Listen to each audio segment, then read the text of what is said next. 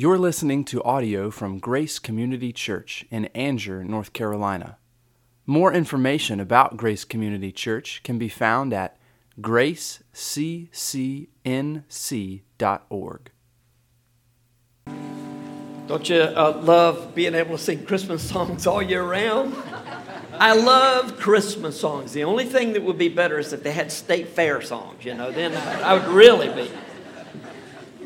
I reminded Allison the other day, we're past the halfway mark now. We're, we're, on, the, uh, we're, on, that, we're on that track. Well, uh, look, I'm starting off light, but it's a heavy day. Uh, it's a heavy day for the Moody's. Um, unless the Lord intervenes, it, these may be Callie's last days, and we just want to be praying for all of them. Uh, the family is there, uh, as Ricky said, and um, just pray for grace and mercy for the Moody's. Callie is a ridiculously strong fighter, so she may be here for a long time yet. Um, but life has just beaten her down. And um, it has a way of doing that. Some of you feel very beaten down this morning. And the message is straight from God's heart to you. Uh, it's about hope, it's about the right kind of hope. Uh, the songs this morning look, I came in as discouraged on a Sunday morning as I've been in a long, long time for multiple reasons. Callie is just part of, part of that. Uh, and the singing just lifted my heart and spirits as I was reminded of the hope that we have in Jesus Christ. I'm going to start off this morning asking you a multiple choice question. You have the entire sermon to answer this question. There may uh, be uh, a, an equal distribution of answers. I'm going to give you my answer fairly quickly. Here's the question I would rather have a financial security, and when I say financial, look, financial security doesn't mean what it used to mean. we financial security means really financially secure. I heard somebody or read someone saying uh, not long ago that being a good steward now means making sure you have sufficient money for retirement for your family uh, rather than giving. Ricky was talking about giving. Um, not many people give. One of the things I've noticed, I'm going to preach a whole sermon before we get through these questions. I, I know that's the way it's going to be. But um, one of the things that I've noticed is that generous people always seem to have enough. And no matter how much stingy people have, they are some of the most miserable people you'll ever meet. Uh, and oftentimes they lose what they have, but even if they hang on to it, it it really is in control of them. It's not so much that they're in control of their money, but financial security is important for all of us. I had nothing for many, many, many, many years, and now have so much more than I ever dreamed that I would have. And the more I have, the more I'm tempted to make certain that I'm okay. Money just, it, it has that effect on us. But in America, if you're going to be a good Christian man or woman, you better take care of your family. You better, you know, be secure, and that means not giving too much. So financial security, or B, a soulmate for my many years on earth. That would be uh, for a lot of people. C, hope. D, exceptionally good health. I, am sure you know that the answer. I've already given you the answer. It, it, it's C. But I want to confess in my flesh, I would choose the other three ahead of hope. If for no other reason, just to say that I want hope more than anything else implies that life ain't so good and that maybe someday it will be better. And in fact, when we talk about hope, that's what a lot of people assume that we mean as believers I have hope, I have faith in God. What is your faith in God? that this life is going to be better, that things are going to, your health is going to improve, your financial situation is going to improve, your relationships are going to get better. That's not biblical hope. Many, many times God does those things for us as sort of a, a foretaste of heaven. That's a, it, it's a beautiful thing that He does. But if our hope is in other things, or if our desire is for other things, we're in trouble. Money may not buy happiness, but it can sure make life a lot easier, can it? It's a whole lot easier when you have more choices. If you have someone who loves you as much as you love her or him, you can face whatever life throws at you. Long as we're in this together. That's what you think when you're 21 and 25 and 30, you know? Whatever life throws at you, if we love each other, it'll be all right. And, and it is true to a large degree. Good health. Look, if you've got your health, you've got everything. That's what they say, isn't it?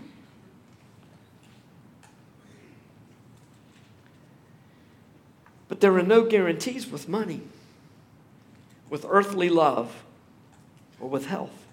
Money can disappear far quicker than it was earned or given. Much quicker. The love that you have for your spouse may grow deeper and sweeter through the years, but there is a reason that we pledge to love one another until death do us part.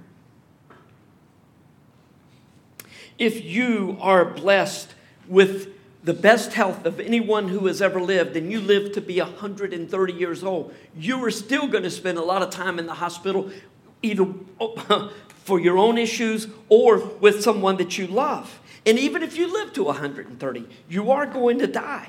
Or worse, as far as relationships go, your best friend, your spouse, or a very dear friend or family member may betray you. You know, you, you really can't be betrayed unless you love someone. Some, a lot of people can do you wrong, but you're only betrayed when you love a person and you never see it coming. What then? And what about hope? If hope is confined to your days on earth, it doesn't count for much either. But when you are blessed with hope as it is defined in Scripture, well, look, all the others combined don't come close to what that hope means. Hope in Jesus is better than having all the other options combined. But even the most faithful believers have difficulty overcoming the temptation to pursue temporary security measures or pleasure, the pleasures of life. We tend to pursue those things above the life that awaits us in eternity. We're told over and over in the New Testament seek those things which are above, not on things that are on the earth. For these things are temporary, those things are eternal. Uh, look, you may reject my conclusion out of hand, or maybe you're waiting to be convinced. And if that's the case, I hope that you will not take my word for it. But I do hope that you will take God's word for it as we see it today. If today is your first day here, it will be helpful for you to know that we are in a study in the book of Isaiah. This is not the easiest book in the world, it's not the easiest book to jump into. But look, whatever, wherever you are as a Christian, if you're not a Christian and you become a Christian, you're going to jump in somewhere. That's just the way God designs it. We jump in and sort of figure it out. You know, you're swimming around saying, okay, what's going on here? And finally you get the. and, and, and, when you get there, when you figure it out, please don't look at other people who are just coming, just jumping in saying, uh, what's wrong with you, you know, over there the Lord is gracious to put us in the right place and then to help us figure out what's going on. Don't get discouraged. And, and, and don't think, you know, I went to that church and I really didn't understand much of anything. If you want to understand something every sing, single time you open Scripture, you're in for a bad time because Scripture doesn't work that way. There's a lot we don't understand now. I see verses now that I think, how could I have never seen that? Or how could I have seen it so many times? And I don't get the beauty of what God is saying in this book. It takes time. It's okay if you don't understand it all. That's a way of saying that this is complex and crazy and you're never going to. No, that's not it at all. I hope you do. I don't think any of us would think it would be best, well, maybe some of you would, but I think most of us would not think it's best for us to spend three years in the book of Isaiah, as magnificent as it is. So there will be large chunks of text at times. Uh, it's not that I or the others who preach these texts will address all that is found in them, but uh, that's the way it's going to be announced as the text for the week. For instance, last week I preached from Isaiah 7, verses 1 to 17, although Isaiah 7 and 8 were the texts. I, I think I changed it everywhere except on the title slide last week, but we were in Isaiah 7 and 8 last week, whether you knew it or not. Today we're in Isaiah 9 and 10. Next week in 11 and 12, probably, although I may break 11 and 12 up. So please, at some point, just read all the way from Isaiah 7 through 12. And if you've got a study Bible and you're willing to take some time doing it, do that. And it's going to take you a while if you go from Isaiah 7 through 12 and read what is said about it in the study Bible. But it will be worth your time. Isaiah is one of those books in the Bible that will take us everywhere else in Scripture. A proper study of Isaiah's prophecy is a great way to help us understand how the Bible works and how the individual parts in the different books of the Bible work together as a whole. I will remind you often that, that, that, that there's this prominent theme, recurring theme in Isaiah of bad news, good news. And sometimes it seems like the bad news outweighs uh, the good news. The majority of Isaiah 9 and 10 describes God's judgment on his people and on those who persecute his people. And as you think about that, remember, I can't tell you how meaningful it was for me just to hear the phrase about two months ago of how the Bible has this theme all the way through it. And it just, because my understanding of Scripture has grown so much in the last several years, first of all, it lets me know that I don't know anything about Scripture as my understanding grows. But as it grows, this makes perfect sense to me. God's glory in judgment, in redemption through judgment. God's glory in salvation through judgment. That's it. God is glorified just as much in judgment as he is in our redemption. So, understanding that helps helps us to rem, uh, remember that God's glory is being seen, even if it's, it feels harsh and it feels difficult. But Isaiah 9 to 7, 9 verses 1 to 7, the portion of scripture that we're going to read this morning is very, very encouraging. And that's where we're going to spend uh, just about all of our time. Isaiah 9, verses 1 through 7. It's our custom to stand as the scripture is read, so I will ask you if you would to please stand. Now, just for a little bit of context, I didn't have time. I wanted to put the map back up this week. I'll put it back up next week, probably, if, if there's time. But just for context, uh, Israel and Syria, who were north of Judah, were attacking Judah because Judah wouldn't join them in their fight against Assyria. So it gets kind of complicated politically. But there was serious concern in Judah. They were about to be attacked from everywhere Moab, the Philistines, they were all, and I'm doing the map for me, not for you. Uh, it's on the wrong side. If, if but they were being attacked from everywhere, and so there was great concern. And then out of the blue, just immediately, just suddenly, Isaiah says, But there will be no gloom for her who is in anguish. In the former time, he brought into contempt the land of Zebulun and the land of Naphtali. But in the latter time, he has made glorious the way of the sea, the land beyond the Jordan, Galilee of the nations. The people who walked in darkness have seen a great light. Those who dwelt in a land of deep darkness, on them has light shone. You have multiplied the nation, you have increased its joy. They rejoice before you as with joy at the harvest, as they are glad when they divide the spoil. For the yoke of his burden and the staff for his shoulder, the rod of his oppressor, you, has bro- you have broken as on the day of Midian. For every boot of the trampling warrior in battle tumult, and every garment rolled in blood will be burned as fuel for the fire. For unto us, I'm sorry, for to us, I just want to say unto all the time. For to us a child is born, to us a son is given, and the government shall be upon his shoulder, and his name shall be called Wonderful Counselor, Mighty God, Everlasting Father, Prince of Peace. Of the increase of his government and of peace, there will be no end. On the throne of David and over his kingdom, to establish it and to uphold it with justice and with righteousness from this time forth and forevermore. The zeal of the Lord of hosts will do this. Thank you, Lord, for giving us your word. Thank you for your promises, and thank you for reminding us when you promise with passion, with zeal, you will carry out those things. Lord, for those of us who know Christ as our Savior, and that's of no uh,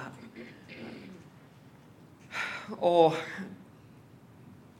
benefit to us as individuals to say, I was smart enough. We weren't smart enough. Lord, it is only of your grace and mercy that you have saved us. But for those of us who were saved, your word is a good word and it's an encouraging word. We pray that you would this day burn it deep in our hearts and that we might love you more fully as a result. And Father, we do pray this morning for the Moody's. And, and, and Father, they need this hope, this encouragement. this life is not all there is. And as we are brought face to face with uh, Callie's uh, impending step into eternity, Lord, our hearts are broken and rejoice at the same time. And so, Father, even with this uh, reality of existence in our hearts, may your word encourage us with the hope that we have in Jesus Christ, in whose name we pray. Amen. Thank you, and be seated. Well, I'm just going to take a little time to explain what's going on in Isaiah 9, verses 1 to 7, and then we'll find helpful application in our text. Uh, in Isaiah 9 1, God promised to a region of Israel whose people, He promised light to this region of, of Israel whose people often were the first to be attacked by invaders from the north. That's where most of the invasions came. There were some that came from the south to Judah, but in, in the northern kingdom of Israel, Assyria would come over, Babylon would come over that way later. And they came from the north, and Zebulun and Asher and Naphtali were in the northern parts of Israel, and thus they were often uh, the first to be devastated. These were lands that were absolutely destroyed uh, when attackers came. Then Isaiah prophet, prophesied rather than gloom, a great light will come upon Israel. Next week in Isaiah 11, Isaiah is going to talk about uh, how Israel and Judah will be reunited. Isaiah 9 2 is quoted in Matthew 4 uh, as the prophecy that foretold Jesus' extensive light, his ministry and light in the land of Galilee. When he arrived, there had been no prophetic word to Israel for 400 years. Now, if you read the Gospel of John, you're going to read about a whole lot of Jesus' time in Jerusalem, but that was the exception. Most of his time was spent in Galilee, which the synoptics, Matthew, Mark, and Luke talk about, his ministry in Galilee. So it's like oh, there's this great darkness, and then all of a sudden, Jesus, the light, burst onto the scene. The news in, in verse 3 is cause for joy. You have multiplied the nation, you have increased its joy what happens when nations in that day, what happened when nations in that day were attacked? Did their population grow or shrink? It shrunk considerably. If, especially if it was a, an army that was more powerful than the ones who were defending the land, the numbers would shrink. And people would wonder, are we going to be able to survive as a nation? And Assyria was particularly good at making sure that people did not survive as nations after they had uh, overtaken the land. Uh, but God's people were told, now you will be multiplied. The nation will multiply. There's great joy. Uh, even though Isaiah spoke more about the inclusion of Gentiles into God's covenant family than almost anyone else, I'm sure he would have been surprised to understand exactly how God's plan was going to work. He would have been startled by Jesus' crucifixion, but he would have rejoiced at the resurrection and he would have said, Of course, of course, I should have seen all this. And he did write Isaiah 53, right? He should have seen the crucifixion and resurrection.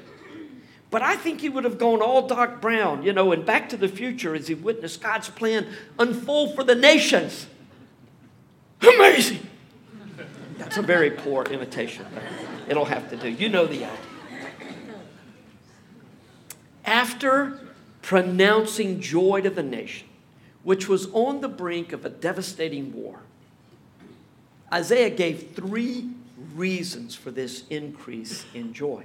First, first in verse 4, God promised that he would break the yoke of the oppressor, Assyria.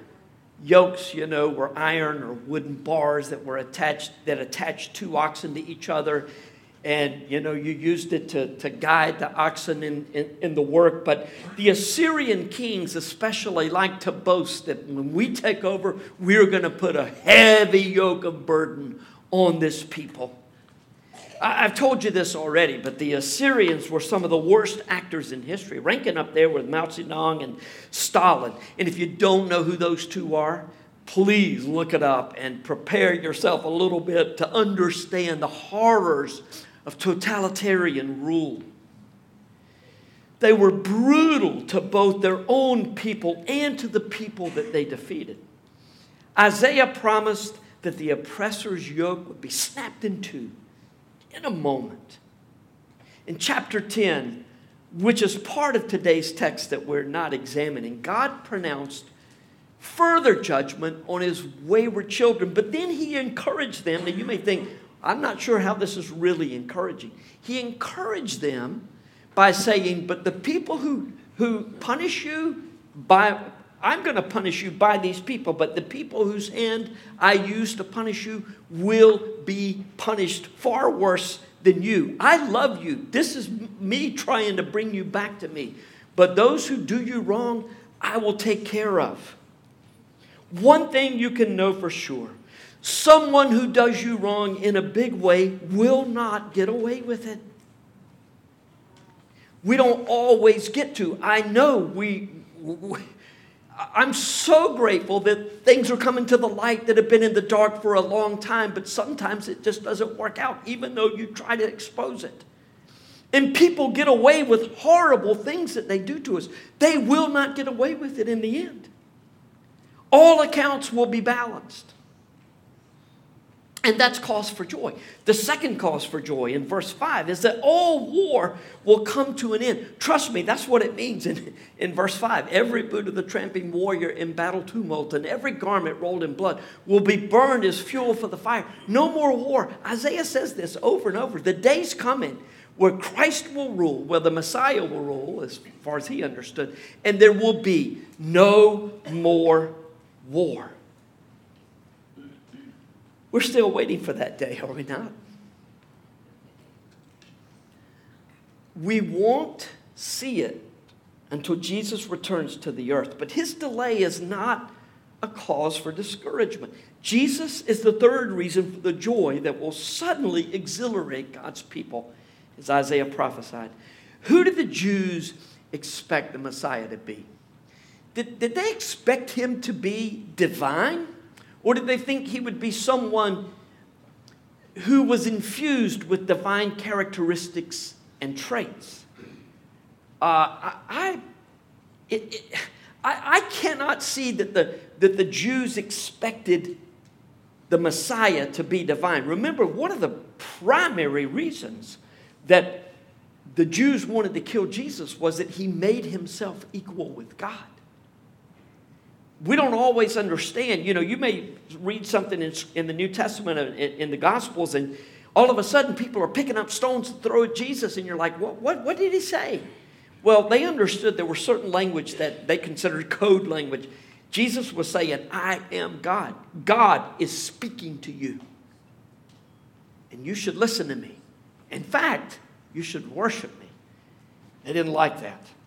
They didn't expect, I can't see that they expected him to be divine, but it's hard to see how they missed his divinity when you read Isaiah 7:14, Isaiah 9 6, and Daniel 7. The name Messiah contains the idea of one who is anointed, God's anointed one. The Jewish people expected the Messiah to be a conqueror of Israel's enemies because the government would be upon his shoulders. He would rule. So, this is just one of those ways that we see that there are two different times that Jesus will come to the earth. One, to be the suffering servant and die for sinners, and two, to put all of his enemies to the sword and to separate his people from those who are not his people, and then rule the earth with full righteousness and peace. Surely Isaiah knew when he wrote what we know as Isaiah 53 that he was writing about the Messiah who he would call the servant of the Lord Though his amazing descriptions of Jesus' rejection, crucifixion, and resurrection must have puzzled him greatly, he's like, Yeah, I, I think this is about the Messiah, but I don't get this at all. He's beaten beyond recognition as a man. God has laid on him the iniquity of us all. It's also likely that few, if any, understood that the Messiah would be divine. Probably Isaiah didn't know that either. Again, I'm not sure how they missed it.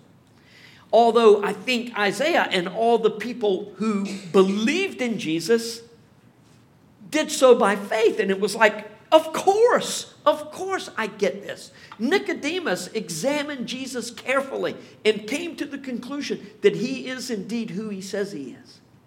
And I have been talking with God the description in um, Isaiah 9 6 of the one who would deliver God's people point to the Messiah's divinity. We'll examine the names of Jesus in just a few minutes, but before we move to application, I, I want to look briefly at verse 7, where Isaiah promised the weary and fearful people that God's chosen one would establish a kingdom that would expand, and the peace of the kingdom would expand as well. It's still in the future, but we can rest assured that a kingdom in which righteousness and justice will be the norm is going to come. It's why we can confidently proclaim Jesus in, in, in, an atmosphere in which any kind of exclusive ideas about salvation are rejected strongly by the culture. We know that this will come. Therefore, preach Jesus. The zeal of the Lord will accomplish this. It cannot be stopped. I hope in this study that you are either learning or being reminded about God's character like I am. Uh, there are three things that I want us to think about that today's text teaches and reminds us about God and the ways that He works in our lives. The first one is this God's plan often seems quite deliberate or slow in taking shape, but when He moves, He does so decisively and quickly. Ever seen this to be true in your life? Let me explain a little bit. In, in, the same way that Isaiah seems to go from extreme pronouncements of judgment to glorious light bursting on the scene, so the nation of Israel went from 400 years of God's silence to the light of the, of the world breaking into the darkness. Think about it. For 400 years, God was always speaking to his people. Ever since Moses, he was constantly sending his prophets and, and King David was writing Psalms, and all the way along, then the voice got softer and softer. There were these great warnings, and, and even in captivity, God's prophets were speaking, but then nothing, nothing for 400 years. And then Jesus. I remember the day that Jesus burst into my life. If you were saved when you were later, or if there was a time in your life where you said, you know, I think I've missed this all along. I, I, have been a Christian all my life that I can remember. I've always believed in Christ, but there was this moment where it became so real and important to me. Even so, even with this light of Christ bursting in, just invading my life, there have been dark days as a believer, some of which will find a sad place in my memory until the day that Jesus wipes away all tears. But so many times in my life, I have found Psalm 30, verse 5, to be true in the way that God works in my life. Weeping may tarry for the night. You know the rest. But joy comes in the morning. There seems to be a pattern in believers' lives in which sadness and darkness reign for a long time, then immediate joy. And that's even at the end of life, by the way. Some of you have debilitating health issues that are probably never going to get better. There's going to be a day where all of a sudden you're going to be bursting into life. If sweet Callie goes to be with Jesus soon, there will be great sadness for us, but there will be immediate joy for Callie. Immediate joy. I thought over and over, especially in the early days after my wife died, Linda died, you know, if the Lord said to her, Tell you what, Linda, you know, this is the way that it works in movies. It's, this ain't true, but this is the way it works in movies. Tell you what, Linda, I'll give you a choice. You can stay here or you can go back and be with your family. She'd say, Uh, wow, what are we doing next up here? You know, what's going on? She's not coming back.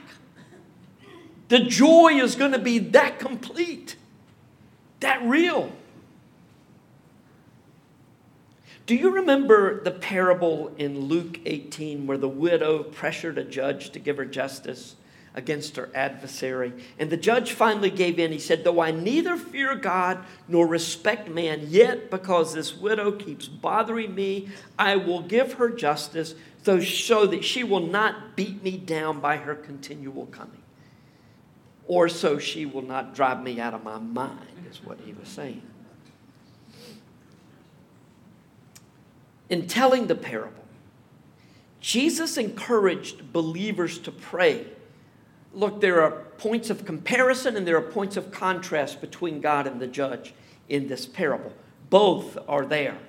Um, but he encouraged his followers to pray, but he also revealed something about God's ways when he gave application uh, to the parable by saying, And will not God give justice to his elect who cry to him day and night? Will he delay over them? I tell you, he will give justice to them speedily. I read many years ago that the word speedily does not imply that he will do it immediately. When you pray, like boom, just like that. God is not Santa Claus. Santa Claus is who we have made in our image. We want him to be that way. God is who He is. And this does not imply that He will answer our prayers immediately, but what it does mean is that when He begins to move, He will move quickly. You ever seen this happen? I mean, have you ever been without a job for weeks, months, or even years, and then all of a sudden you don't even know how it happened? You're working in a good place. Have you ever longed to be in a relationship, and just when you begin to lose hope, God brings this amazing person into your life? You ever been faced with impossible challenges that have been in front of you for years and they dissolve in a moment? I have. I've seen it happen. Why does God deal with us this way? Well, I don't know for sure. Maybe it's to build our faith. It's interesting, isn't it, in, that Jesus closed the parable in Luke 18 with this question Nevertheless, when the Son of Man comes, will he find faith on earth? When Jesus returns, it will be like light bursting into the darkness of our divided and contentious world. Hold on to Jesus no matter what is going on in your life. And be encouraged to know that He is holding on to you, which is far more important. But He wants us to hold on to Him in faith. I want to speak to one more issue that Jesus referenced in, in the Luke 18 parable. This is important. There is both, uh, as I've already mentioned, contrast and comparison between the judge and God in this parable. Just as the woman went to judge to the judge to find relief from her oppressor, we are reminded that we must trust God to be the one that judges those who do us wrong, even as we pray for their blessing, as we are commanded to do in the New Testament. Most of the words of imprecation or imprecatory words, that means words of judgment, are, are given in the Old Testament. The Psalms, you read things like, Lord, break the teeth of my enemies, just like a lion whose teeth are broken is in bad shape. Break the teeth of my enemies. Don't let them do me harm. Let their children be fatherless and don't protect their children either. Those are the things that you're like, what? You know, I, I don't know that I can deal with this. In the New Testament, most of the word is, is pray for those who persecute you and mistreat you badly. Pray for them and do not curse them. Um, there is a very strong purpose. Maybe we'll talk about that somewhere in Isaiah. I'm sure we'll have opportunity. There's a very strong purpose for all these imprecations, these, these words of cursing, these words of condemnation and judgment. Look, one thing I hope Isaiah will do for all of us is to get over the idea that God is an all shucks kind of a God who just lets things go. He really overlooks things. God is holy and righteous, and those who do not believe in Jesus are his enemies. That's the way it is. Do we treat them as his enemies? No, no. He knows better. Look, when someone does us wrong, we cannot exact measured revenge, whatever that means. We cannot say, all right, I'm just going to wait and then I'm going to get you back without doing significant damage, significant damage to our souls. We're just not made to do it. Even in the Old Testament, when you've got all of those harsh words, David is praying for God to do this, to defeat his enemies. He's not saying, Give me strength, Lord, let me just crush them down. He's saying, You do it. Twice he had opportunity to kill Saul, said, I'm not doing it. The Lord will take care of this in his way, in his time. But the fact that we are incapable of exacting revenge, so think about it Think about it next time before you tweet. Should do it like that, shouldn't I? The next time, think about it the next time before you tweet, before you post, saying, This is unconscionable. These people ought to be. God tells us that now that Christ has paid for sin, our attitude towards even those who do us wrong is to be very different. That's why we're told in Romans 12 19, which is quoting Deuteronomy 32 35, Beloved, never avenge yourselves, but leave it to the wrath of God. See, you're not saying leave it to God to overlook. He's saying leave it to the wrath of God, for it is written, Vengeance is mine, I will repay, says the Lord, quoting Deuteronomy 32 35. Um, apparently didn't finish that one. As Sean Cross says, perhaps we are never more like the Savior than, we, than when we are forgiven our enemies. Amen. That moves us to our second application. When full and lasting joy is what you most desire, there is no substitute for Jesus. All of those things that we talked about at the first we think will bring us lasting joy. We think will be the things that will do it for us, uh, but they don't.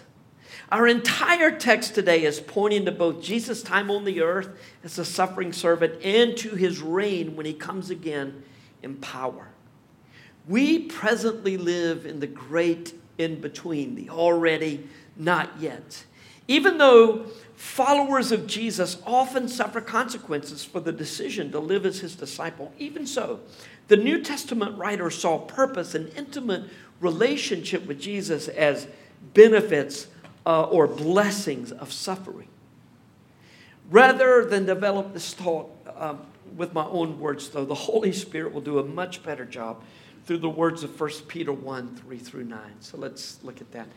Blessed be the God and Father of our Lord Jesus Christ. According to his great mercy, he has caused us to be born again to a living hope through the resurrection of Jesus Christ from the dead, to an inheritance that is imperishable, undefiled, and unfading, kept in heaven for you. That one that we want, that, that, that we're constantly trying to get, that kind of inheritance right here, but it really doesn't come until then. To an inheritance that is imperishable, undefiled, unfading, kept in heaven for you, who by God's power are being guarded through faith for a salvation, ready to be revealed in the last time. In this you rejoice, though now for a little while, if necessary, you have been grieved by various trials, so that the tested genuineness of your faith, more precious than gold that perishes, though it is tested by fire, may be found to result in praise and glory and honor at the revelation of Jesus Christ. Though you have not seen him, you love him. Though you do not now see him, you believe in him and rejoice with joy that is inexpressible and filled with glory, obtaining the outcome of your faith, the salvation of your souls. That's a good word. And it prepares us for our last point. The one who has entered our reality and is with us, Emmanuel, God with us, is greater than any problem we have because he is God and he loves us. He loves his children perfectly. The names that Isaiah assigned to the Messiah were written in the context of impending doom. Syria and Israel were attacking Judah, and a faithless king was leading God's covenant people astray. Even so, Yahweh was going to bless his people with a perfect ruler who would bless them in a way that revealed Yahweh's love for them. How? With a baby who would rule perfectly and forever. For to us, a child is born, to us, a son is given, and the government shall be upon his shoulder. Who is this King of glory? The Old Testament asks, Who is this King of glory? Isaiah gives us his name Wonderful Counselor. Instead of Ahaz, fear based, politically motivated decisions, Jesus will be a wonderful counselor, full of wisdom. If you're tempted to live only according to the conventional wisdom of the day, if you're disconnected from history, if you're disconnected from other generations, regardless of which way it goes, you will, in the end, find yourself disappointed, disillusioned, and embarrassed. Because the Bible is not an antiquated set of rules whose day has passed it by, has been passed by. It is the timeless wisdom of God. Mighty God, in fact, is his name. If indeed Jesus is mighty God, how can anyone stand against him? In the book of Revelation, uh, you would think that those who were being punished by God would turn to Him in repentance. Instead, they curse God and do not repent, nor do they give Him glory. Again, God's glory in salvation through judgment. I, that, that struck me when I thought about that, that verse in Revelation. I was all over Revelation uh, this week as I was preparing for this message. So I don't remember exactly where it was, but I think it's in Revelation 9. God poured out his judgment and they cursed God and did not repent. They did not give him glory. And then I thought about Achan. Remember when Achan had sinned and he was about to be stoned along with his family? And, and Joshua said, Son, give God the glory. Tell the truth here. God is glorified in the truth. God is glorified when everything is set right to the way it is. And God will set things right. Is there anything too hard for God? If God is for us, who can be against us? Everlasting Father. The Messiah will not be a mere human who will, grow old and die. Of the increase of his government and peace, there will be no end. You may not be able to see past your problems right now. You may only know the beginning and how your problem has progressed, but Jesus is the Alpha and Omega. He knows the end. And even if God does not move quickly on your behalf in this life, He is for you, with you, and one day He will move quickly to put all your sorrows behind you. And if you have repented of your sins and you have trusted Jesus' death on the cross as a substitution, uh, as, as a sacrifice for your sins, and you have this assurance, you will live with the everlasting Father forever. This title is likely a response to people who would say, in so many words, as Assyria would come in, in modern day parlance, they would say, Who's your daddy?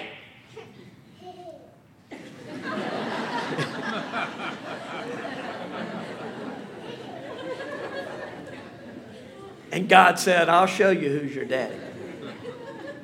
God mocks the insolence of arrogant and sinful people, but he tenderly promises eternal life to his people. I don't know about you. Here's what I'm seeing today the fact that God chose me. Oh, I'm not. I'm not worried about fairness in the way that we think about. I'm so grateful. I'm so grateful that God brought an unworthy, miserable sinner into his family. The Prince of Peace. For most of us who have never experienced anything close to war, uh, this may not be as meaningful to those of you who have experienced the horrors of war, as some of you have, or, or as those who heard this title for Messiah in Isaiah's time. Even when Isaiah promised the Prince of Peace would come, the people knew that the fulfillment may be delayed uh, until after Messiah arrived, which could be centuries. While we must wait for Jesus to return, we have to wait to, to receive the full benefits of his abiding presence, to live in his presence. And think about what Revelation says there'll be no need for the temple, there'll be no need for any light because Jesus is the light. We have to wait for that, but we do not have to wait for peace. Here's what I pray for you. I've prayed this for several of you lately.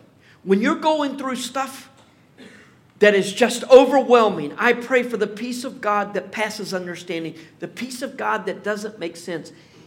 Even if you don't know what that looks like. I don't know what it looks like. I don't think it means mm, always.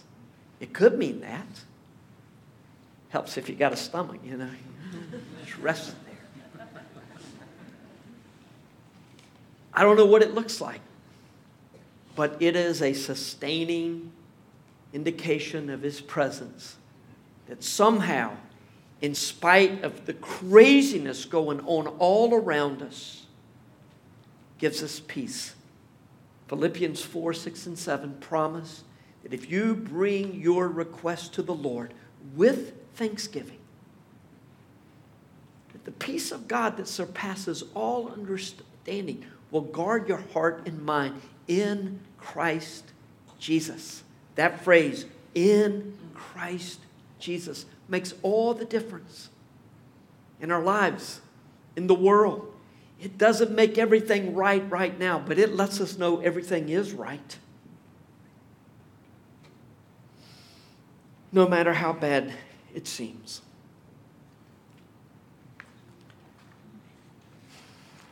Isaiah was looking forward to Jesus when he prophesied the one who would be greater than all our problems. He was looking forward to the Messiah. Didn't understand Jesus, just like John the Baptist said, uh, I'm in prison. I've been pronouncing the kingdom of God. Please go and ask him. Is he the one we should look for? And Jesus pointed back to Isaiah over and over, saying, Just tell him what you've seen. All of this was prophesied in Isaiah. I'm doing it. I'm the one. But it doesn't look like we think it ought to look. Some of you were saved and thought, all my problems are done. You know better by now, most likely, unless you got saved yesterday. I got bad news for you if you did. I'm happy. No, I got great news. This is, this is awesome. But one day, we'll all be to the place where the only hope we have is Jesus. Is He enough to sustain us? Yes, He is. He is our anchor in rough seas, our calm in the storm, our strong tower to whom we run. He is wonderful counselor, mighty God, everlasting Father, Prince of Peace. And I want to close this morning with the last two verses of the Bible, Revelation 22, verses 20 and 21. He who testifies to these things says, Surely I am coming soon. Amen. Come, Lord Jesus. The grace of the Lord be with you all. Amen. Let's pray.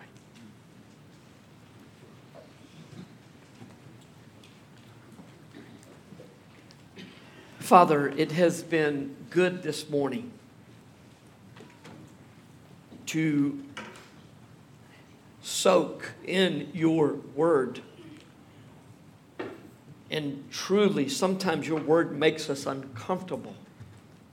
But there are healing properties that we know we desperately need because we are a broken people. But we are a redeemed people who have the assurance that you are in charge and that in Christ all the riches of glory are already ours. May we remember that when we are in need and in want. May we remember that when relationships are broken. May we remember that.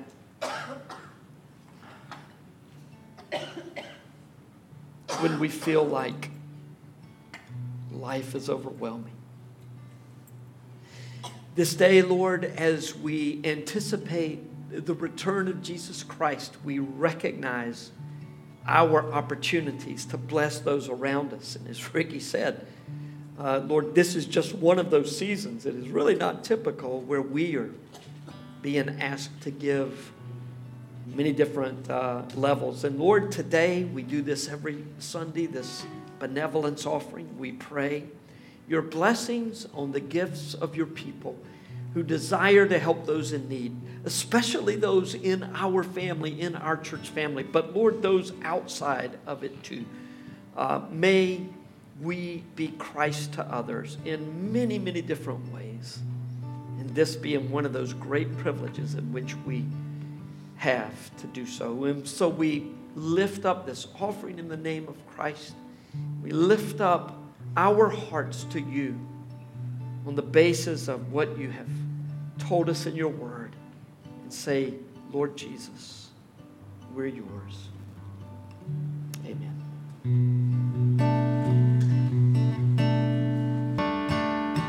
Would you remain standing for the benediction?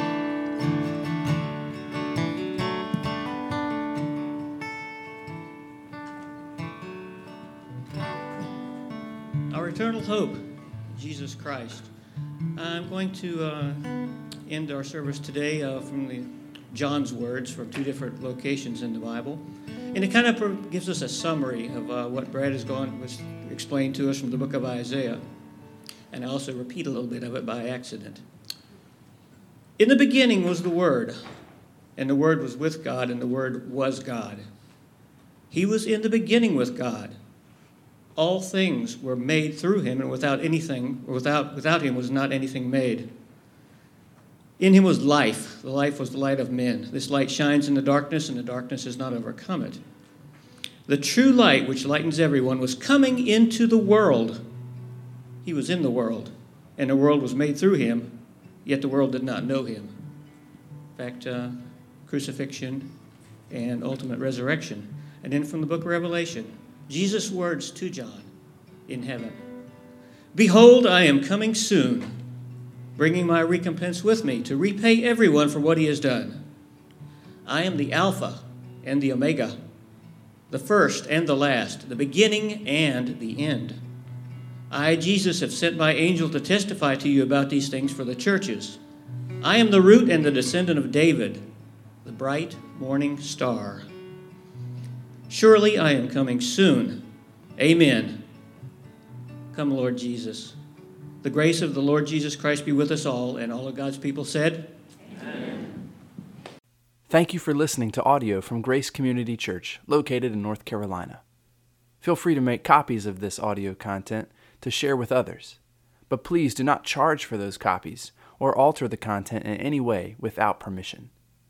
For more information about Grace Community Church, go to graceccnc.org.